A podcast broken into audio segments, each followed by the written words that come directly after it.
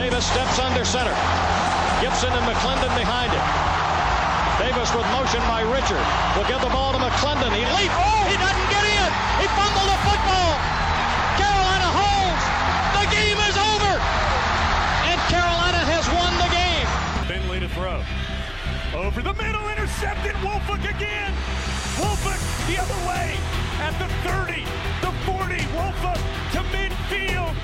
Miles Wolford with the pick. The heels on the doorstep of an enormous victory. Left side of the line. Hood standing to Williams' right. Williams gonna throw. One on one. Davis has it. Touchdown. Carolina wins. Carolina is the Coastal Division champion. Bernard fields it at the 26. Heading to the far side. Gio at the 35. Gio, he's at the 50. No, he's not. Yes, he is. Gio is gonna take it for a touchdown. Are you kidding me? Connor Barth for the possible win. Snap, spot, kick away, high enough, long enough.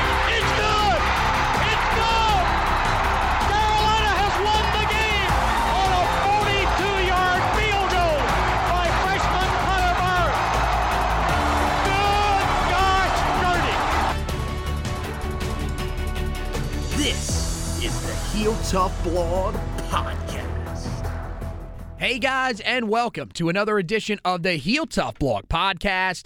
It's your host, Anthony Pagnotta, with you guys as always.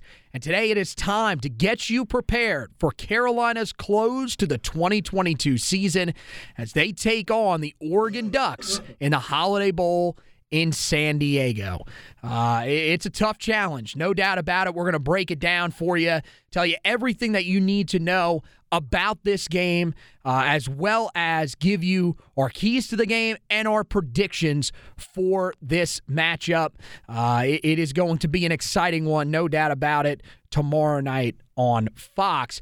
But before we do that, we have to take a look at Carolina landing two more guys in the transfer portal last week. The focus on Wednesday was really on the early signing class that Carolina was bringing in, at least for the morning.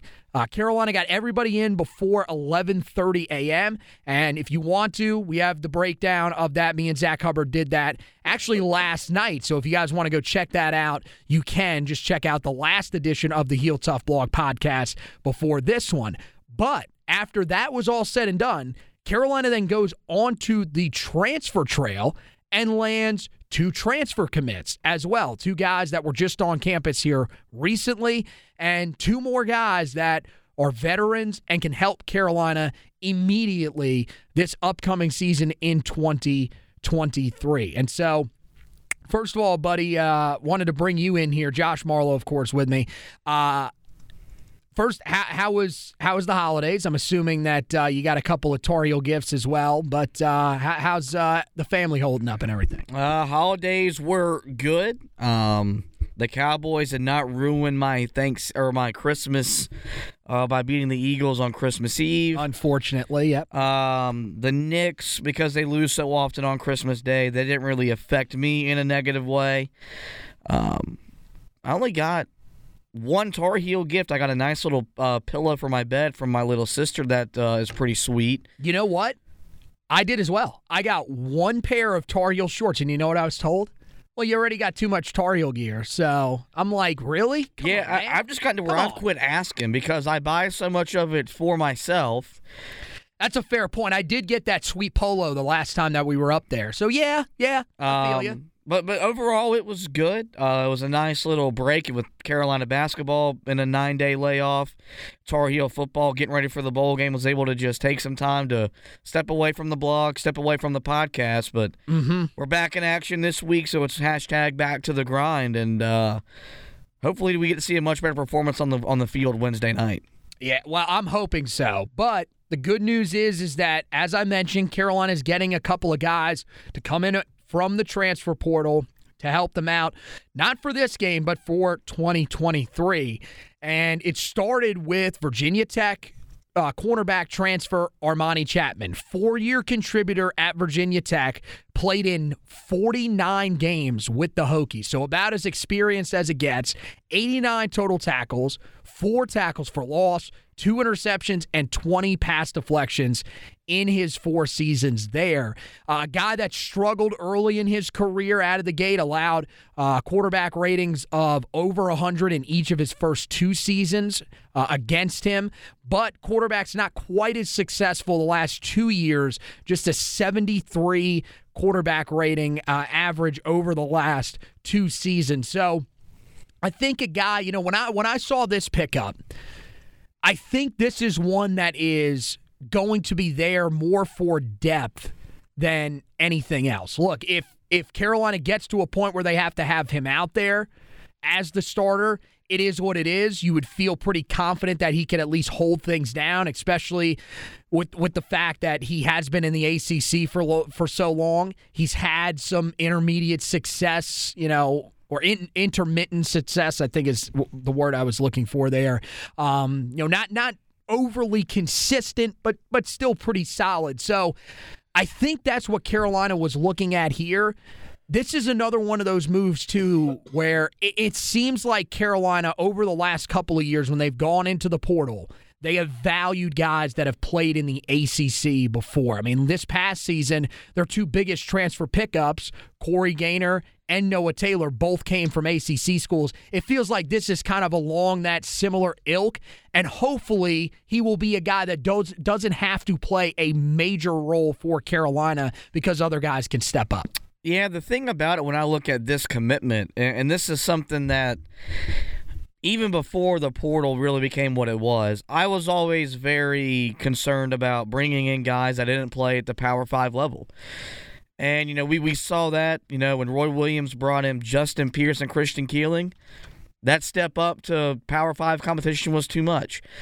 In football, we've seen Mack Brown be willing to go get, you know, group of five type of talent. And sometimes it works, sometimes it doesn't.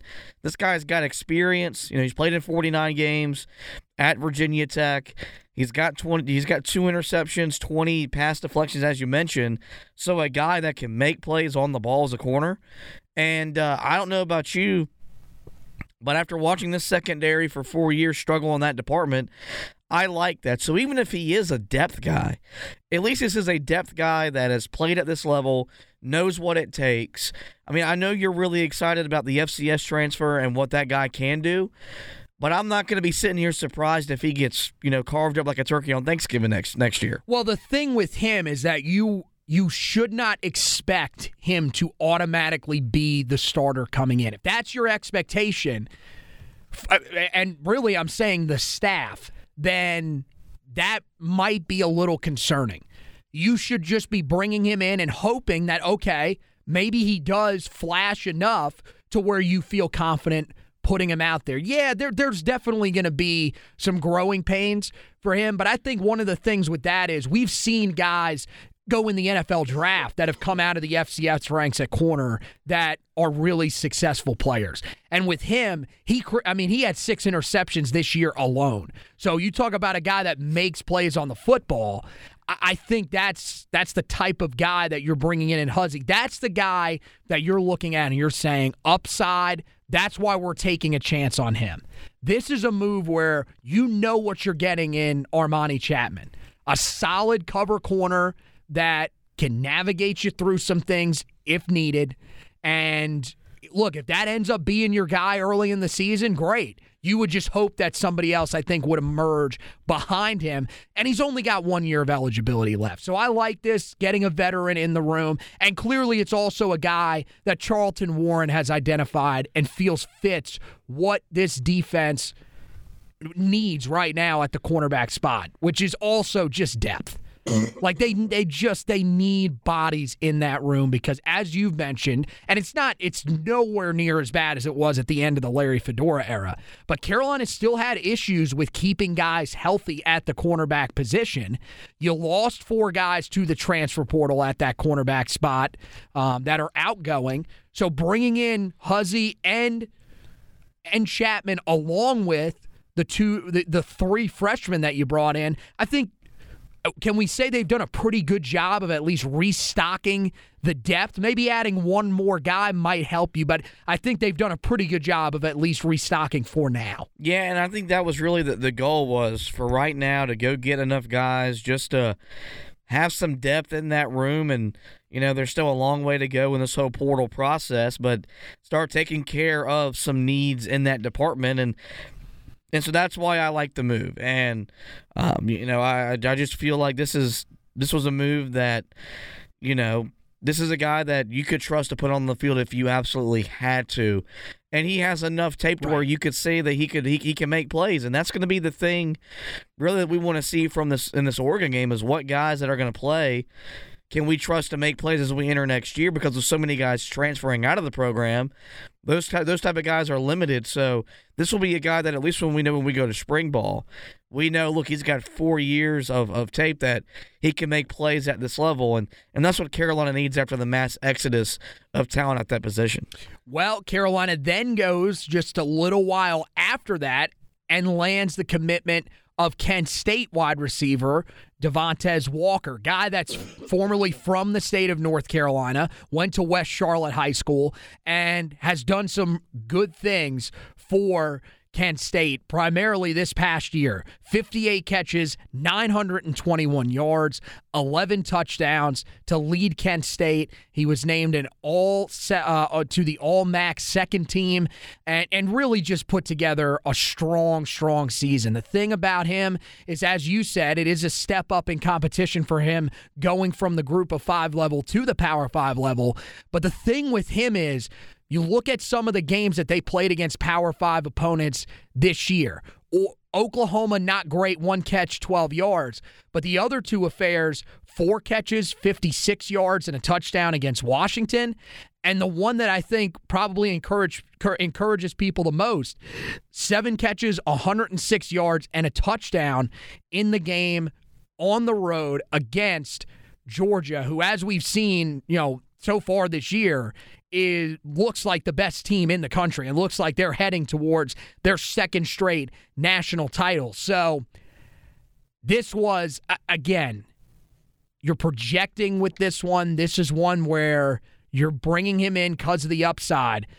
But I really think out of the guys that they've landed so far, this is probably the one that I am most excited about just based off of what we've seen from him so far in his career. Yeah, because when you give him, when you look at what he's done at, at Kent State, you're looking at a guy that you would imagine would put up even better numbers in this offense. It'll be different with Chip Lindsey, but he's playing with the Heisman level type of quarterback in Drake Maye. and and so this has been the best move so far the offseason, and it's not really a question because you've got to retool the offensive side of the ball. well, unless bit. they fire Tim Cross, then that'll be the best. Yeah, maybe. season. So yeah, I mean, I mean this this was such a great pickup that it had Ross Smart from Inside Carolina tweeting out a video of him outrunning NFL players. Twenty three point one miles per hour on that catch and run against Georgia. I mean, that is absolutely insane. Yeah, I mean, I don't even get that fast when I run to the vending machine. So, dude, he you, so my the speed limit in my neighborhood is 25 miles an hour. This dude would be going faster than half the people that live in my neighborhood by just running than in a car. I mean, that's in the, you Carolina needs those types of players. Those guys that can hit home runs because we've seen when Carolina's offense has been at their best, it's when they can hit those big plays. It's not the the thing that was an issue for Carolina in 2021 was that it was only big plays or bust. That was the issue for Carolina. This year, we saw when they hit those home run plays and you combine it with a team that can move the ball up and down the field at will at times, it makes them one of the most lethal offenses in the country. And you're losing Antoine Green, you're losing Josh Downs, and, and everything that he has brought. So to me, getting a guy that's th- that that provides these types of tools, I think was just huge for this staff. And, and my thing is, is the way that Lonnie Galloway has developed just guys that have come into that room straight out of high school to have a guy that already has a base at the college level to build off of. I mean, you got to think this could turn out to be something pretty special. Yeah, and I, feel like you know that, that that will be something that I think will go a long way for this Tar Heel team next year. That's going to look a little bit different on offense. Maybe this is going to be a more run-oriented offense, a more methodical offense. But you have a guy that has the ability to be a game wrecker. And, you know, Carolina was able to replace Dazz Newsome with Josh Downs. Right now, before this guy committed, you didn't really, or transferred, you didn't really have a guy that you could sit there and say, he could wreck the game. This guy can wreck the game. He will be a guy that every time he touches the ball, he'll be a house call waiting to happen. And so he's going to be a lot of fun to watch.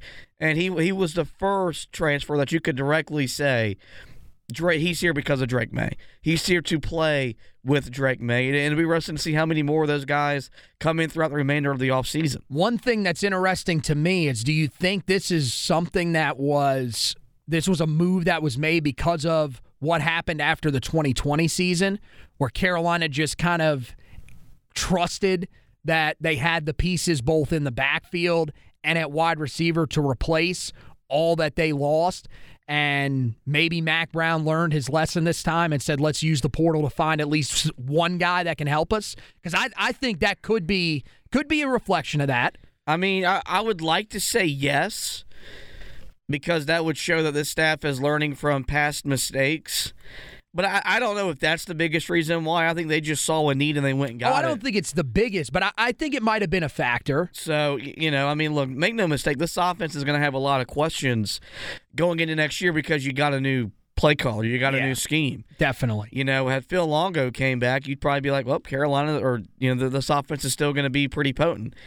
We think it's going to be potent, but we don't know that because we haven't seen Chip Lindsey in Chapel Hill, and we know the issues that some of his past stops where his offenses weren't as explosive as they they probably should have been. But uh, this will be a fun guy to watch in Carolina Blue. Well, we have to wait until 2023 to see uh, Devontez Walker as well as Armani Chapman play for the Tar Heels. But let's talk about this 2022 team. They have one game remaining in this season. It's the Holiday Bowl in San Diego. It's at the SETI San Diego Credit Union Holiday Bowl. Make sure I get that sponsor in there uh, in Petco Park. So that'll be pretty cool.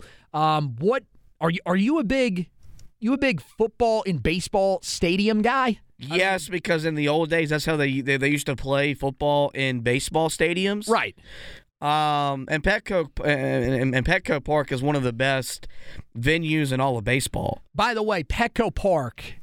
Uh, are there any other memories of Petco Park other than the bomb hit by the greatest, one of the greatest fat pitchers we have ever seen in our lifetime, Bartolo Colon? That is that is my best memory from there. May- And it's as a Met fan, but I feel like a lot of people that would probably rank up there. That that that moonshot that he hit out to left field. Yeah, either that or I'm trying to think. I don't think Tony Gwynn set the record for the the, the, the hitting record that he set. I don't think he set that at home. Them eliminating the Dodgers at home this past year in the postseason was kind of fun to see. Yeah, probably ranks up there. So, but nothing will ever top. I mean, they should put a statue of Bartolo Colon out front of that stadium because that was the greatest thing that ever happened in that stadium's history. I mean, as our guy Gary Cohen said, this is one of the greatest moments in the history of baseball. Bartolo Colon has gone deep. What an I, I mean, what an amazing moment. But yeah, I mean, I, I, I like it. I definitely think that this is clearly behind the Fenway Bowl and the Pinstripe Bowl in Well- terms of the just. I, I mean, I say historical context, but Yankee Stadium now isn't really historical. So I, yeah, but both those places have a nostalgia about them because True. you're in the Bronx. true, true. You're in Fenway. If they ever put a baseball game at uh, Dodger Stadium, Yeah, I was gonna say I'm shocked there isn't one in Chavez Ravine. you you probably won't see me a while for a while because I I, I will disappear. Can we put one in Citi Field? That's all I'm asking. No, I don't want my grass messed up. Okay, all right, but uh, look, you know it'll be it'll be a cool chance for Carolina to go out there. They they've already been going through. They went to SeaWorld um, already. They they Wonder what all they uh, saw out there by the sea. they visited. I'm just going to move on from that. That that that was w- look. We just hosted a three hour show today on WFNZ. Uh, that was easily your worst moment of the entire day, right there. I you know I, I My reached for God. it, but you know it was there and it had to be made. That was terrible. because seeing is believing. And also, they did go onto uh, you, the aircraft carrier yesterday, um, so that was pr- that was pretty cool as well uh, for them. Uh, that's that's a big part of what Mack Brown has said about this. It's all about the experiences. But now, it is time for Carolina to get serious. They are looking to close out this season with a win after three straight losses at the end of the season.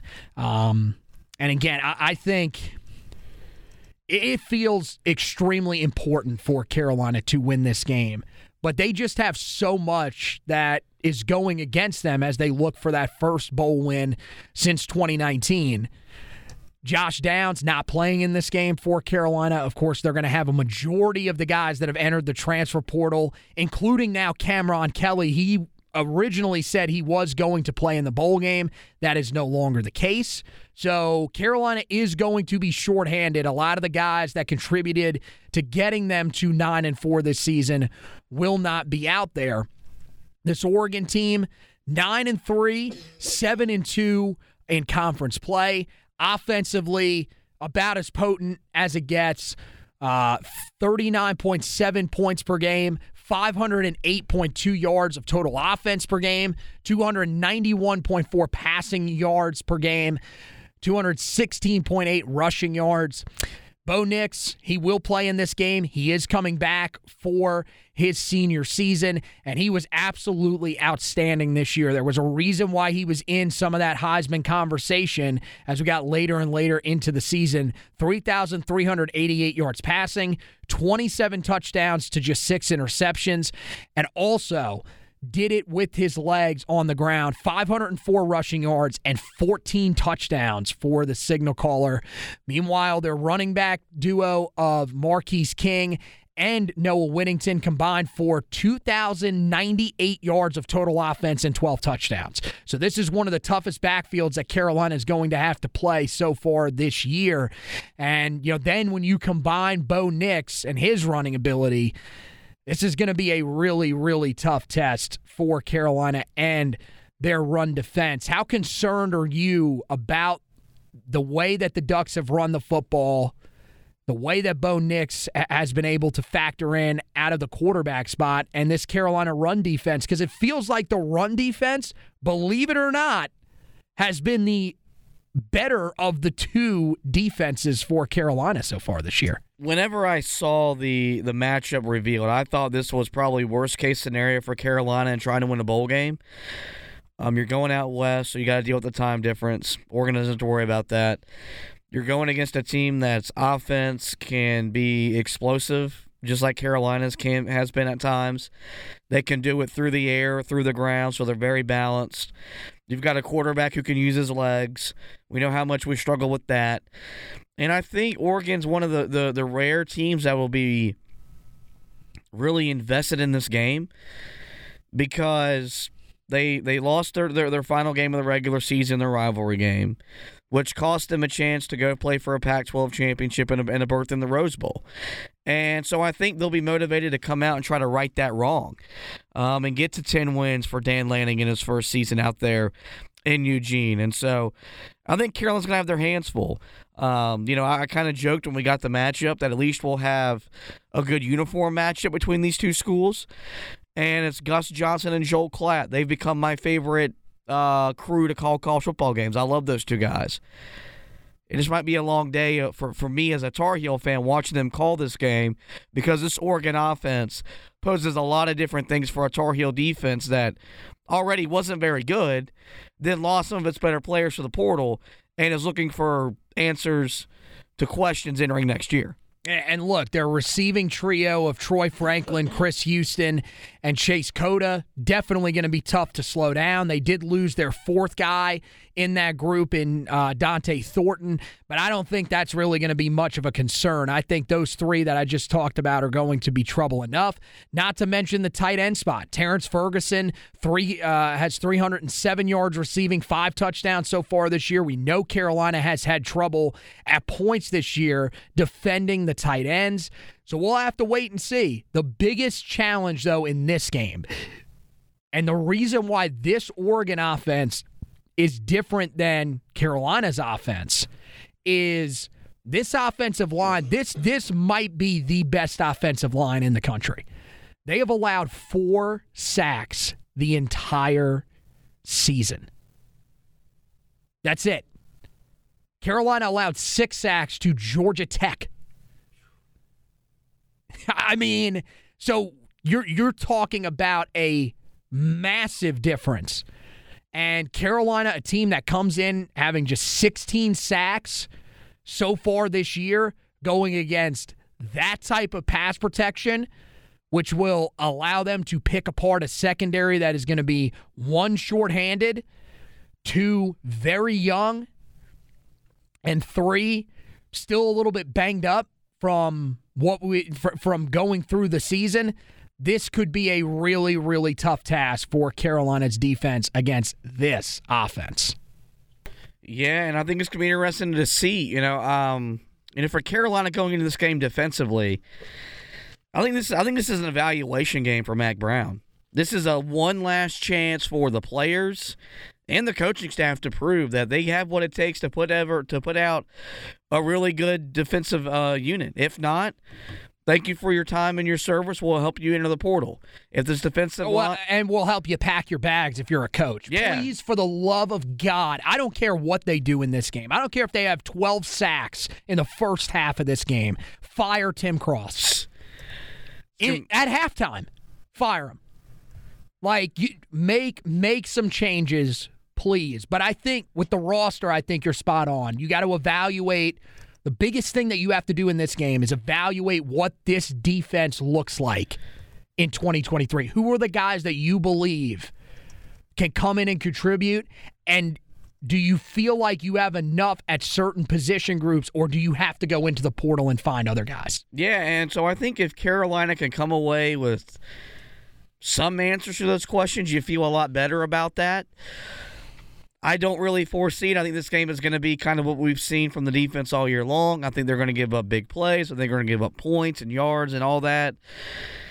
And so I just really want to see other guys step up. I want to see what Marcus Allen and Lejond Cavazos have to offer this defense from a cornerback position.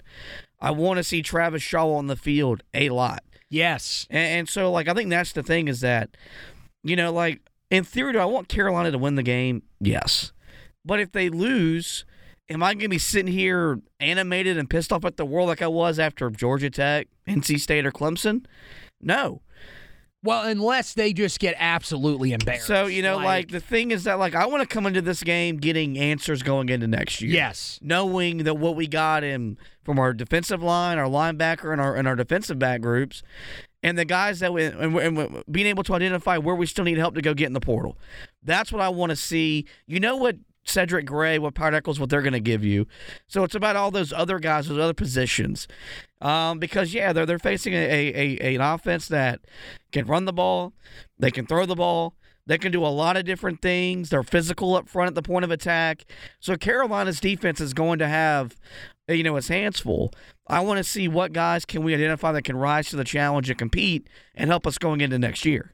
Well, you look at the defensive side of the ball for the Ducks 27.4 points per game, 386.1 yards of total offense allowed, 260.6 passing yards allowed, and just 125.5 rushing yards allowed this season. Defensive front, probably the weakness of this unit um, throughout the season it's a little bit different in this game because of some of the guys that they've lost. But throughout the season, it's really been that defensive front, although they do still have some productive guys up there like DJ Johnson off the edge, uh, as well as Brandon Dorlus and uh, Mase Funa at linebacker, group that had a pretty solid year. Uh, those rushing yards allowed numbers show you that it was it, it was a pretty good year for them.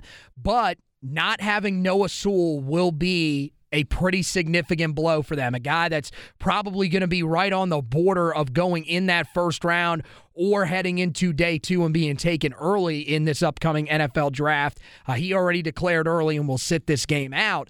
The defensive back unit, they've let up some yards so far this year, no doubt about it, but they have hauled in 16 interceptions so far this season as a team, majority of those from the defensive backs.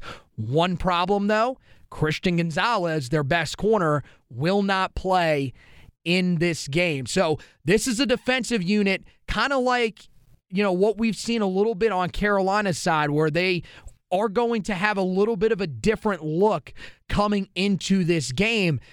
This, I think, is probably Carolina's best chance is to tear apart an Oregon defense that is going to be missing some pieces if they want to win this game. Yeah, I think the biggest hope is that we see Drake Maye look like the Drake Maye of old, a guy that's throwing for 300 yards, three, four, five touchdowns in his sleep. And that's possible um, because this Oregon defense, albeit it wasn't what cost them in, in the loss to Oregon State, it was their run defense. But this Oregon defense is leaky, um, and it shows you just you know as good as the job Dan Lanning's done that first year, he's still got some ways to go to turn them in the type of defense you would expect a guy like him, who's coach, who's running that program, to play. And so, um, I think you'll see Carolina be very aggressive through the air because the the secondary is so suspect. But this comes down to Carolina's offensive line.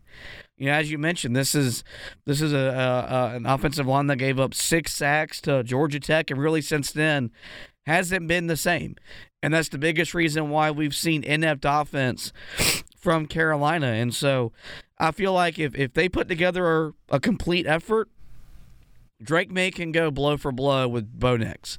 Oh, He- definitely. it's but it's, it's if if if they don't and they're getting pushed around up front to where Carolina can't run the ball, and you're having to ask Drake Maye to make every single play, you're probably going to see what happened in the Clemson game happen again, and you're going to see this offense just get overwhelmed. And, and, and really just shut down and, and not be effective. And so um, it's going to be interesting to see kind of where this team's psyche is at as an offense. Because the first two months, you couldn't tell them anything. They were as good an offense we've ever seen in Chapel Hill.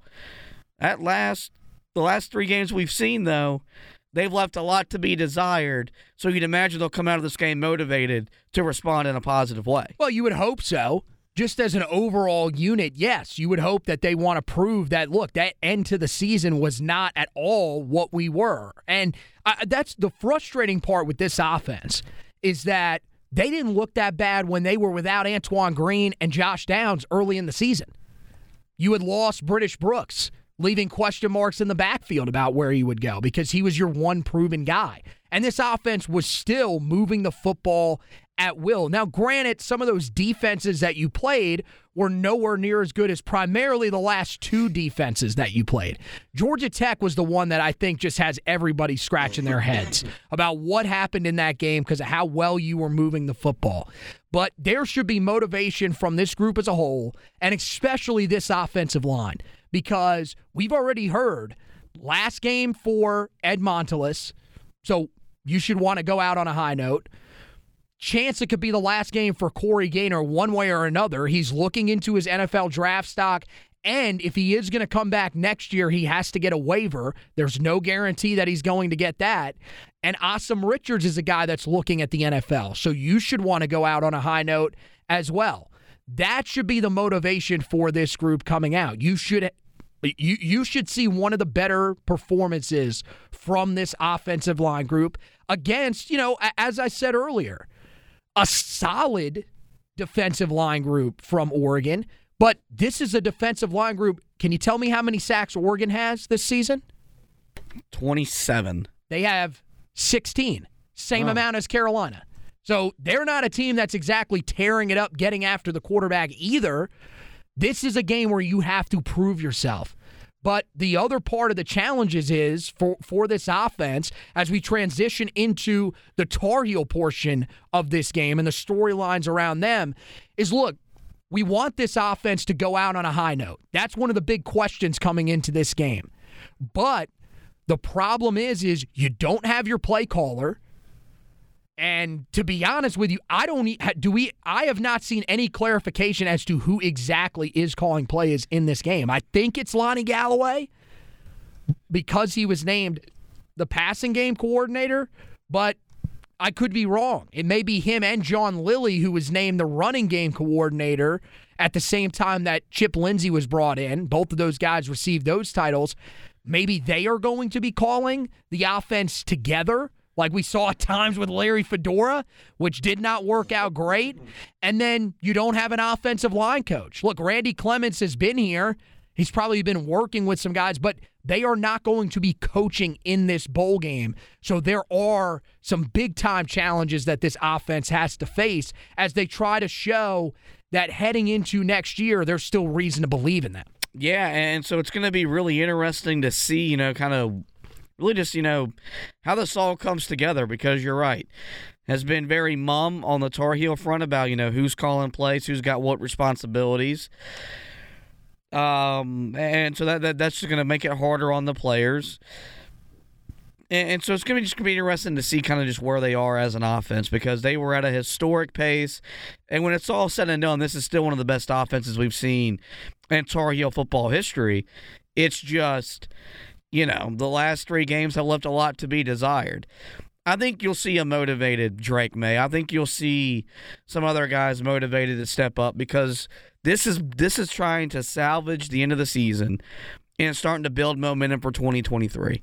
Like if Carolina gets to 10 and 4, you could still be rather optimistic about the way things are going. Mm-hmm. You go 9 and 5 with four straight losses. Believe it or not, we'll go into the offseason with this program still at somewhat of a crossroads. You answered some questions this year, probably not as many as you probably thought you would have when you were sitting there at nine and one. And so I think of this uh, if this offensive line, you know, Gaynor, Montilus, if these are the last games they come out and you know that they play as if you know it, it means something to them, and, and and they can just control the line of scrimmage, you can move the ball against this Oregon defense. If you don't, and you get overwhelmed again by a mediocre defensive line and a questionable secondary, then we're going to be entering this offseason kind of wanting to know was some of the numbers inflated? Were some of our guys overrated? Like, those will be hard questions we'll have to look at and say if this offense comes out and puts up another subpar performance. Well, and I think the thing with that would be how much does the offensive line improve with Randy Clements? Um, but the concern would be you you guys struggled at the end of the season with a guy at Phil Longo who is widely respected throughout the sport for what he's done there, and you're bringing in a guy in Chip Lindsey who has kind of bounced around, has you know lost play calling duties both at Auburn and at UCF. His last two offensive coordinator stops, so yeah, I, I think you're right. There would be some major question marks. Do you agree with me? I get it. And I want to see this too. I want to see you find some other guys that can step up outside of Antoine Green in this game that can prove to be receiving threats for Drake Maye next season. But do you agree with me that in order for Carolina probably to win this game, you have to see them run the football well because you're, you're right. That's what Oregon State did to Oregon that really nobody else had been able to all season long. Yeah, no doubt. You want to identify guys you can count on next year, whether it's your possession receiver, third down receiver, slot receiver, whatever it is. You want to help, you want to identify that. But remember what I told you for four years? This is a run first offense. And it will definitely be moving forward with Chip Lindsey from what we've seen. So this offense, you know, functions at a higher rate, at a more efficient rate when they can run the ball. And so, yes, I want to see Carolina be able. If Carolina can't run out, go out there and run for 150 or more against this defense, that tells you all you need to know. That that tells you that your guys up front just weren't good enough. Maybe your your running backs aren't good enough. Whatever it is. And so I'm with you. I, I want to see Kobe Paysour and I want to see J.J. Jones and Gavin Blackwell make plays. I also want to see Carolina run the ball because I think that's their best pathway to getting a win because this Oregon defensive line is very underwhelming. And that's something that if you can attack and identify, you should have a lot of success on the ground. Yeah, no doubt about it. And and and th- the other thing there is you want to find some more. I, I mean, you got to find your solutions to what you're going to do in the backfield moving forward. Because I mean, Elijah Green, you know, he's shown some good things this year, but is that the guy that you're leaning on next year? Is you know British Brooks coming back next year? Is he going to have to be a major part of what you do, or does Omarion Hampton step up? Do you start to see some things from George Pettaway? That you thought you were going to see this year.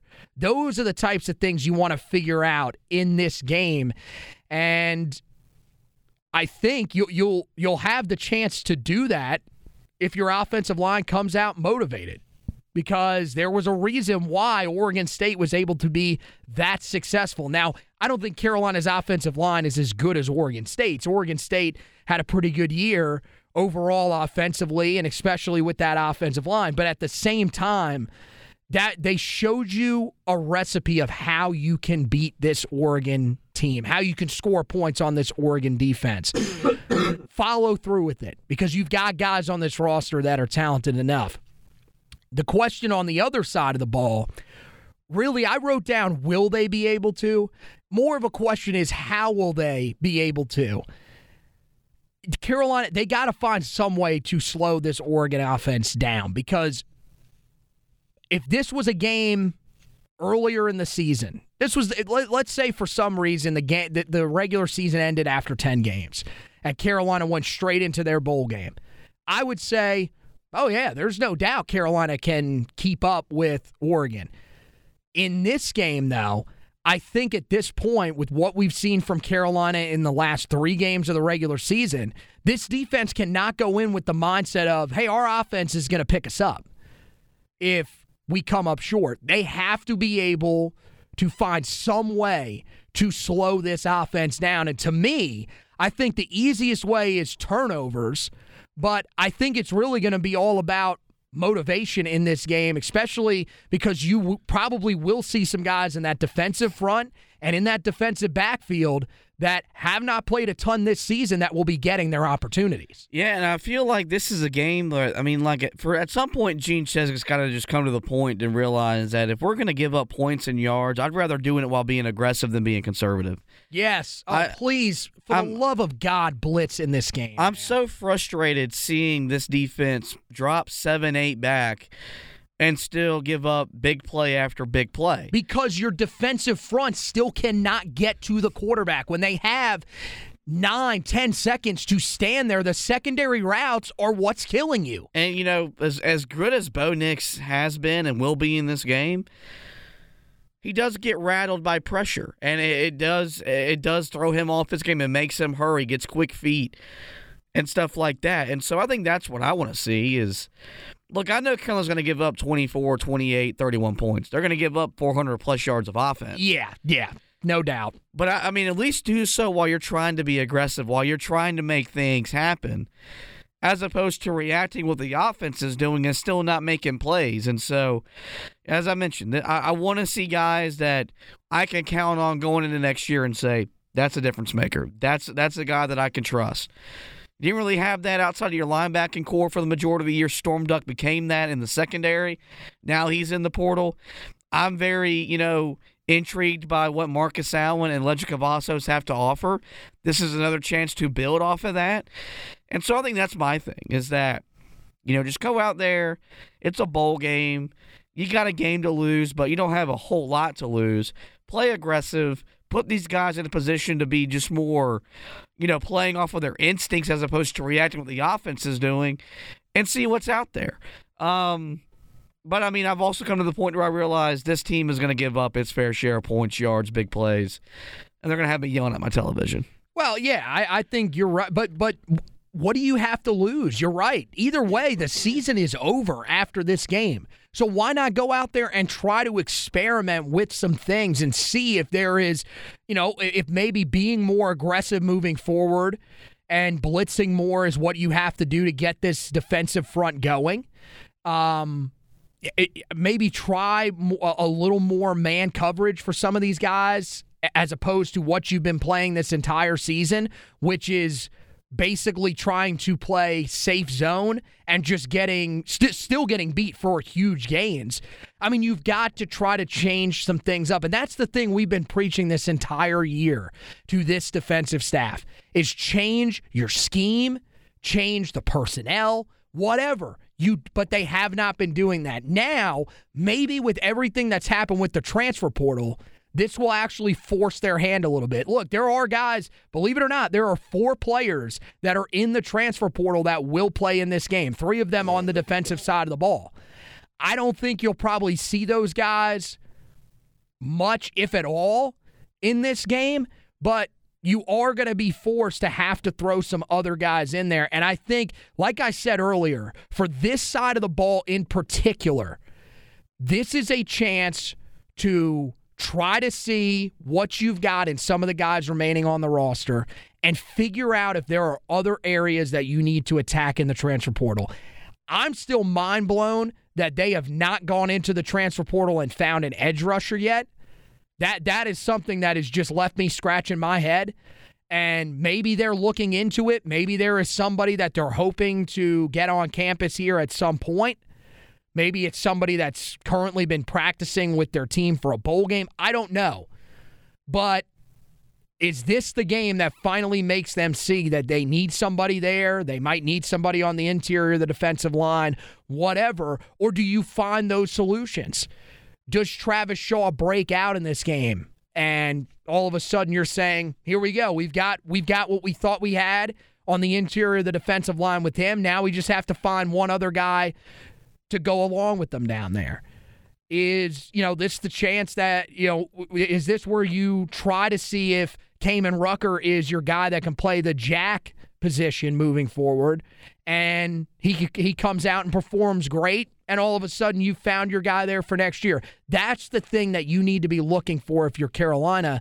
But at the same time, I'm, I'm with you. Be aggressive to try to slow this Oregon offense down because if you can go out with a win and this defense can have a strong performance, that I mean that would just propel. Uh, uh that would be huge for this group moving forward, especially if they were to make coaching changes after the game. The last thing when it comes to the Tar Heel storylines for this game, and this is one that I think we will be talking about after this game, regardless of the outcome. Does this game have to be a win for this to be considered a successful season for Tar Heel football? There are a lot of people that will probably say, hey, look, we're Carolina football. Nine wins is great. I understand that point. There are also people that will say, hey, we were 9 and 1 and we lost four straight at the end of the season. This kind of resembles what we saw in 2016. I understand that point as well. Where do you stand on this one? Is is this a must win for this to be considered a successful season? You know, I'm asking the tough questions today. We entered the year at a crossroads, and I said I wanted to come out of this year saying I'm still confident in the direction that Mack Brown's taken this program. But second week in November, that wasn't a doubt. This team was nine and one. They were in the top fifteen of the college football playoff rankings. Dude, he was a coach of the year candidate. Like everything was there, and then you lose at home to Georgia Tech. You follow that up with another home loss to NC State. And then you go get trounced by a Clemson team in an ACC title game in a game that was over at halftime. I think the answer is yes, only because of those circumstances. If Carolina was entering this game nine and four, but it was just a uneven where you were like three and two, then you were five and three, and then you won four in a row, then you lost your bowl, you lost your your your conference title game. No, but you were nine and one. Like you had New Year's Six aspirations; those were legit. Your quarterback was a Heisman Trophy candidate. I wrote a damn article about how you were being disrespected in the college football playoff rankings, which could have, which was being written by multiple national people as well. So I, I think I think that's the only reason why the answer is yes, considering where you were and where you are now. If it wasn't this way, where you started out with this, uh, you know, this nine and one record and a chance to have a historic season, then no, I wouldn't think so Because then if Carolina wins, like on the flip side, you got a double digit win or a double digit campaign here. That doesn't happen here very often. And so I think that's going to be the thing. Like a win really just saves the season in a lot of different ways. A loss, the questions that we have, they will still linger around Mack Brown as we enter the 2023 offseason. Yeah, and and look, I mean, if they look, if they get to 10 wins, that would be just the second time since he left in 97 that Carolina has won double digit games. So you're right. That would be special. And it feels like, hey, you're one win away from that. You're saying that it wouldn't be a successful season. This one's, I mean, this one, this question is so complicated because I there's so much that goes into this. Would it probably still be seen as a successful season? Yes, because as I've said multiple times, as I told Isaac Shade and yourself yesterday when we were talking on the Locked on Tar Heels podcast, which I highly recommend as well. If you guys want want a second listen at, uh, and a preview to this game as well, Isaac does a tremendous job for them. But I think, regardless of what happens, you have got this team back to where they were at least in 2020, exiting that season. Now, granted, that year you went to a New Year's Six bowl game. So you could probably have the argument that no, they were probably still a little ahead of schedule of where this team would be if they lost this game. But you're in that same neighborhood. And so then you would be you would have the possibility to build on that next year with a special quarterback like you did in 2021. The concern for me though, and I told you this I told you this when they lost the game to Georgia Tech and we were on the bus riding back to our car. I said, dude, the one thing that I am concerned about is that this is a game that turns the season like it did in 2016. And it feels so similar. Where Carolina lost that game to Duke. They won they won later in the season. It wasn't like this where they would lose out after that loss. But they they won that game. Actually, they beat the Citadel. So yeah, wasn't wasn't a great win, but still. But this feels very very similar to that if it ends up like this, and that's what concerns me. I've already told you. And I don't know if I said it on the podcast, but when we were talking about this, it will never get as bad as it did at the end of Larry Fedora with Drake Maye here. But to me, would finishing six and seven like they did in 2022 with a guy that's, or in 2021, excuse me, with a guy that is as talented as Drake Maye is a quarterback, would that not almost feel very similar to 2017? Just because of how much talent he has? Oh yeah, yeah, yeah, no doubt. Because you would have wasted back to back legendary quarterbacks with really nothing to show for it. Like your most impressive accomplishments have been losses. You lost in an Orange Bowl and you lost in a conference title game. So yeah, I mean that that that's that's the curse of Tar Heel football is that even in a year where you think you have, everything is going right, they do what they do best and they lose a game that they shouldn't lose, and that derails the whole entire season. And we go from the New Year Six talk to you know Heisman talk to State of the program talk in less than three weeks.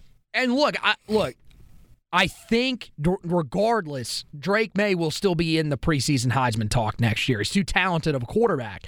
But it just feels like the direction of the program. They, if they lose this game, there will be legitimate discussions this offseason about whether or not Mack Brown comes in with the seat. I'm not going to say warm, but I, I don't even know if you would call the seat hot.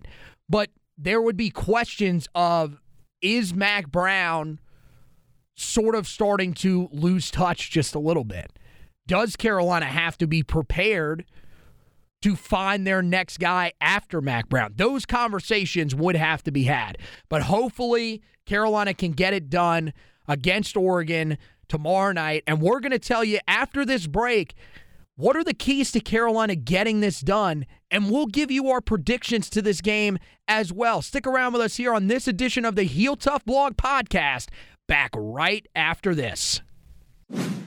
DraftKings Sportsbook, an official sports betting partner of the NFL, is my go to when betting on the NFL this holiday season. The reason why they have all these great ways that you can play with same game parlays, easy and fast payouts and player prop options. So if you want to bet on maybe even some of the former Tar Heels, how many rushing yards Michael Carter will have in a game for the Jets, you can do it all at DraftKingsSportsbook.com. Right now, new customers can bet just $5 on any NFL team to win their game and get $150 in free bets if they do. Check this out. Right now, everyone can earn up to a 100% boost with DraftKings stepped up same game parlays. Go to the DraftKings Sportsbook app, place a same game parlay, and combine multiple bets like which team will win, player props, point totals, and more. The more legs you add, the bigger the boost, the bigger your shot to win big. Guys, I've been using it to bet on my favorite team, even though they let me down this past week. The New York Giants, I've been betting on them all season long, and it has worked out well for me. I've been betting heavily on Saquon Barkley. Mike Kafka, can you please help me out and use him a little bit more this week? You can bet on your favorite team, even if it's the Carolina Panthers, at DraftKings Sportsbook. Download the DraftKings Sportsbook app now. Use the promo code TPPN. Place a $5 bet on any NFL team to win their game and get $150 in free bets if they do only at DraftKings Sportsbook with the promo code TPPN.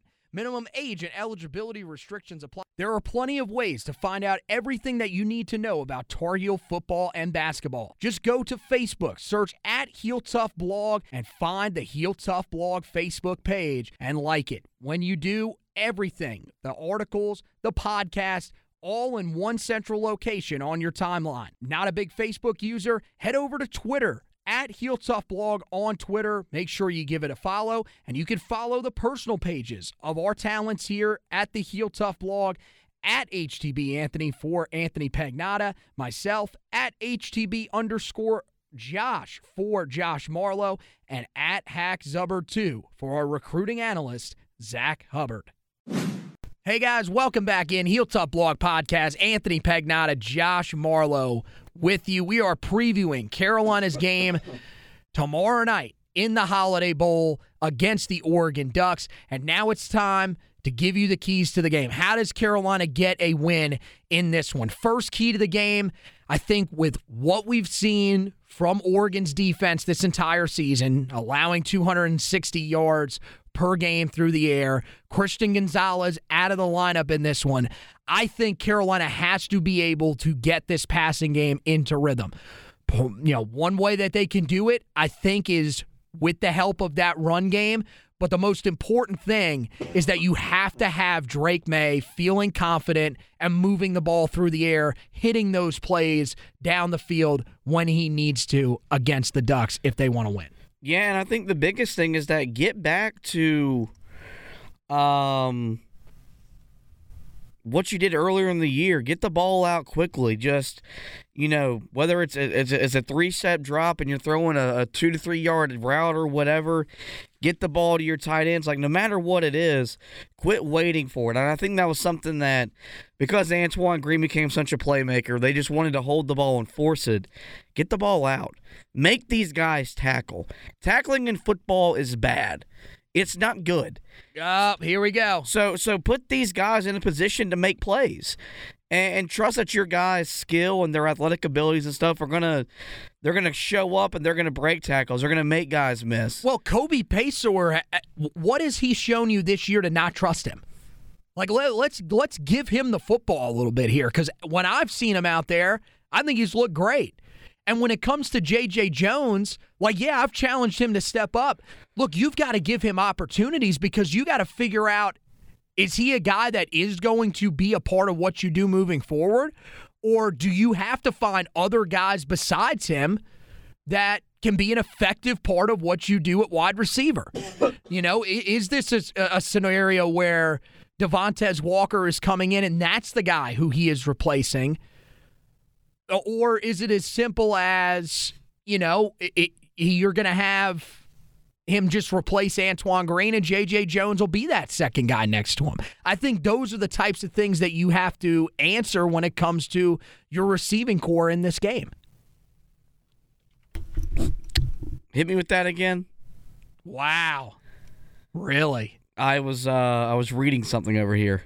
You also, by the way, you also have had a cough that is just absolutely destroying you over there. Yeah, I'm reading about trying to get it to stop because I'm sure people are tired of hearing me cough. My God. Yeah, no, no. I mean, in all seriousness, you are definitely sick. But um really I, I mean, I just think you have to you you have to trust these guys and if they are not able to make the plays, then you go out and and give other guys opportunities even in this game with with the ruling from the NCAA that they will not pe- that they will not hold bowl games this year against guys being able to redshirt. You're going to have Andre Greene Jr. who will be at your disposal as well. So to me, give, give let- let's find some answers in that passing game and at the same time, let, let's use it to move the ball up and down the field because I think earlier in the year, they more than proved themselves capable of doing that while not having both Josh Downs and Antoine Green. Yeah, and so I think it's gonna be interesting to see, you know, what the game plan is, who they line up, where they line up, how they, they utilize them.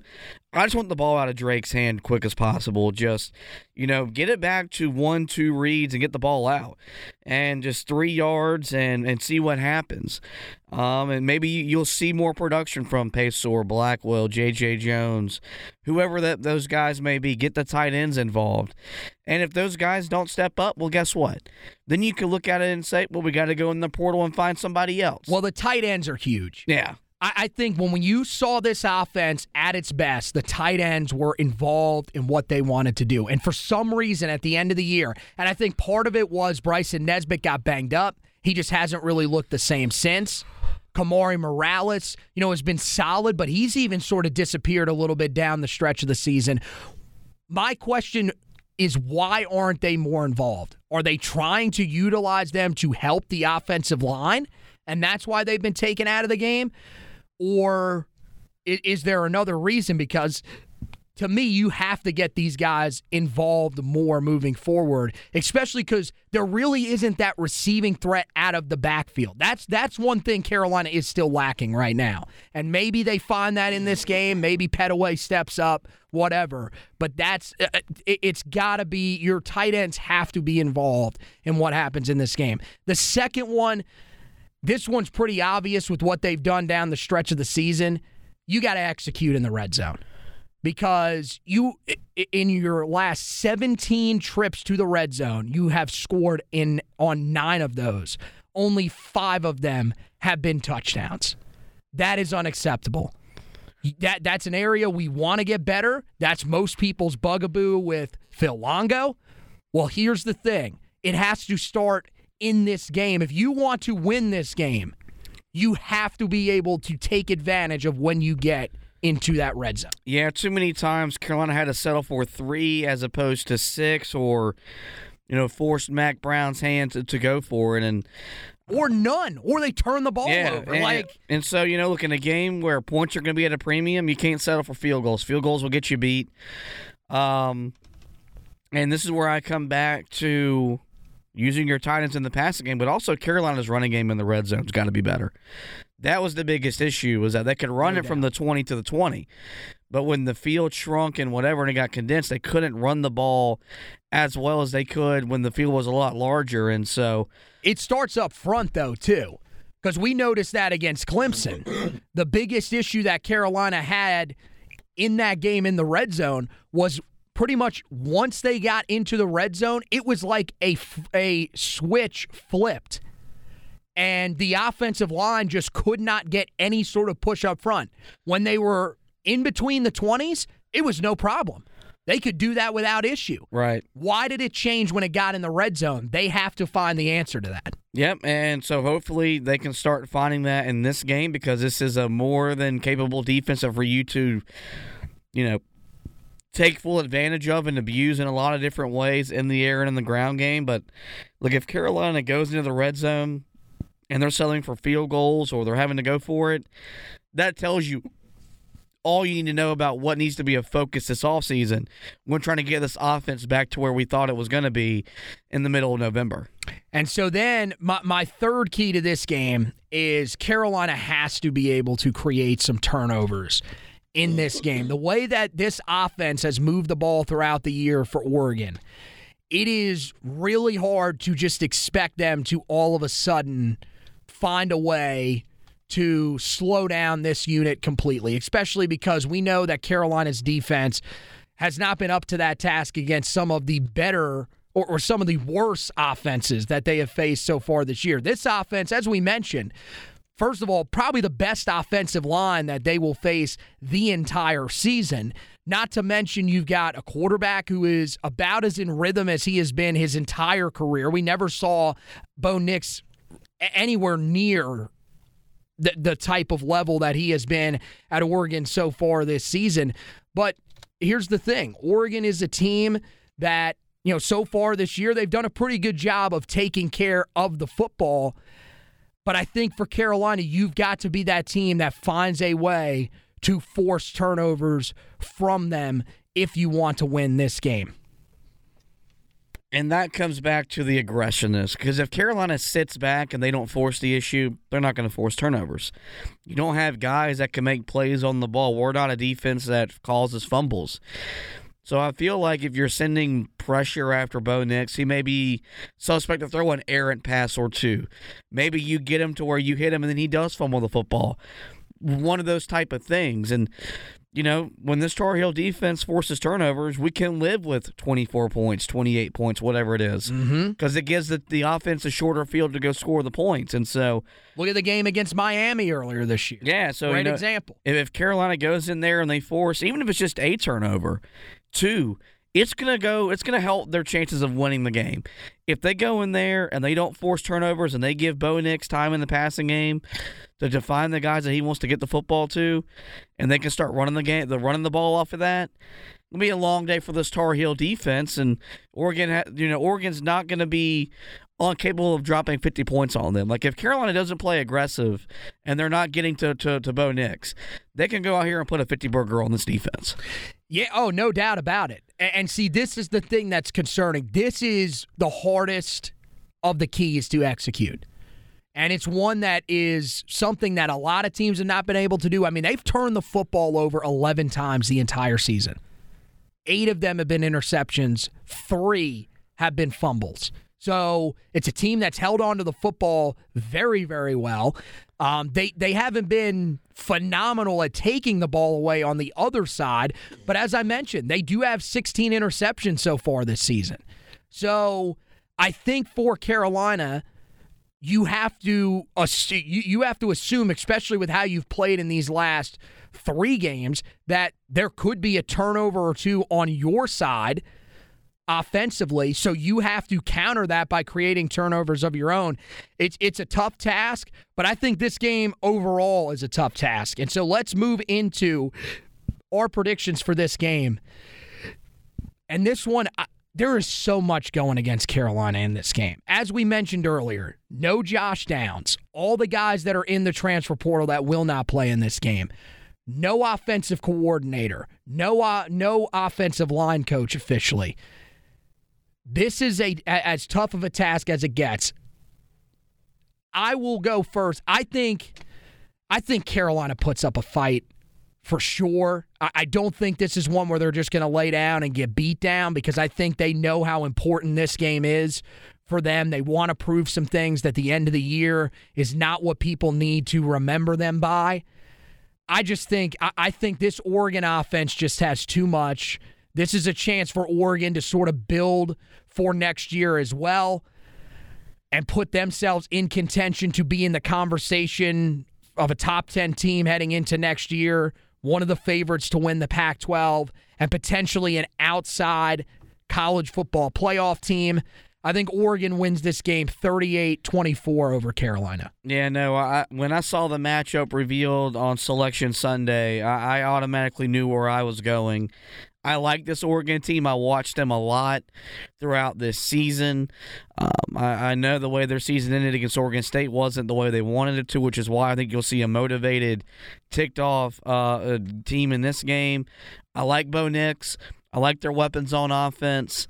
Um, I know their defense is banged up, but you know it's really hard to, to look at Carolina's offense and and fully trust they'll be able to expose them. I've got the Ducks 35 to 24, um, and what should be a fun game, but a game that will leave us having questions that have to be asked and answered as we head into the offseason.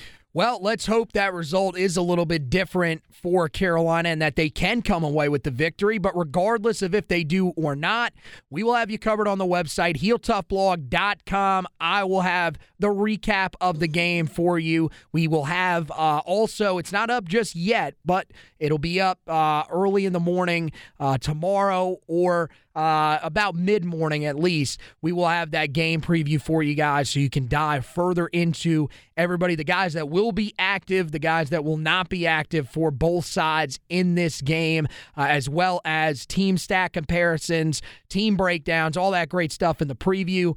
Um, and then, you know, after we're done, along with the recap, you will have uh, Ashton's analysis, um, and then we will get you uh, ready for uh, next year, uh, starting almost immediately. We will have your final grades. We'll wrap up the season, of course, from 2022, but then we will be parlaying it over into uh, you know, more focused on the transfer portal with still uh, a couple of weeks, few weeks actually, until we get to that January 18th deadline for the transfer portal. No doubt there should be more news on that front uh, on either side for Carolina, whether it's outgoing or ingoing guys. So we'll we'll have you covered there, as well as any potential coaching changes to the staff that could be coming after the bowl game if those are on the horizon. And we will of course have you covered with uh, everything else going on with the uh, on the recruiting trail as Carolina gets closer and closer to officially closing out their 2023 class. 20 guys did sign in the early signing class. We do have an article up that breaks down all those guys if you want to go back and read that, but we will be monitoring to make sure that Carolina is not looking to add anybody else to that raw to that class uh, as we grow uh, will you know turn around and and, and get prepared uh, almost immediately for 2023 head o- uh, over to the basketball portion of the website as well. Carolina has really really turned a non-conference season that was looking pretty bleak with a four-game losing streak into a pretty successful one with two nice wins at the end.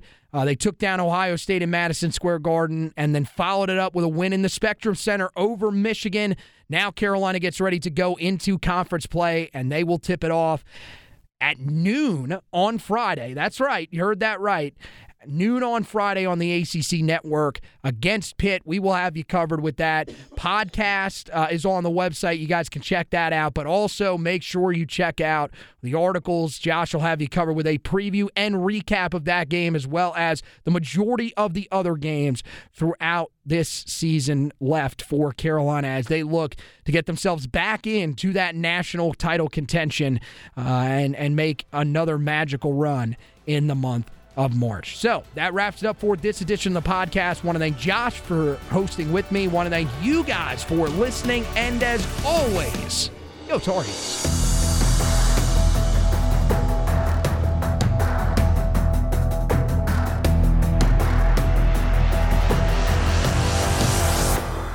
Hey guys, Anthony here. We want to thank you guys for listening to this edition of the Heel Tough Blog podcast. If you could, make sure you head over to wherever you listen to your podcast, find out where you can rate, review, and subscribe to the podcast, and go ahead and do that for us. The rating and reviewing, that helps us to move up some of those rankings, and the subscribing, that is for you, so you don't miss any editions of the podcast coming up. We look forward to you being a part of the Heel Tough Blog podcast family moving forward. And thank you once again for listening to this edition.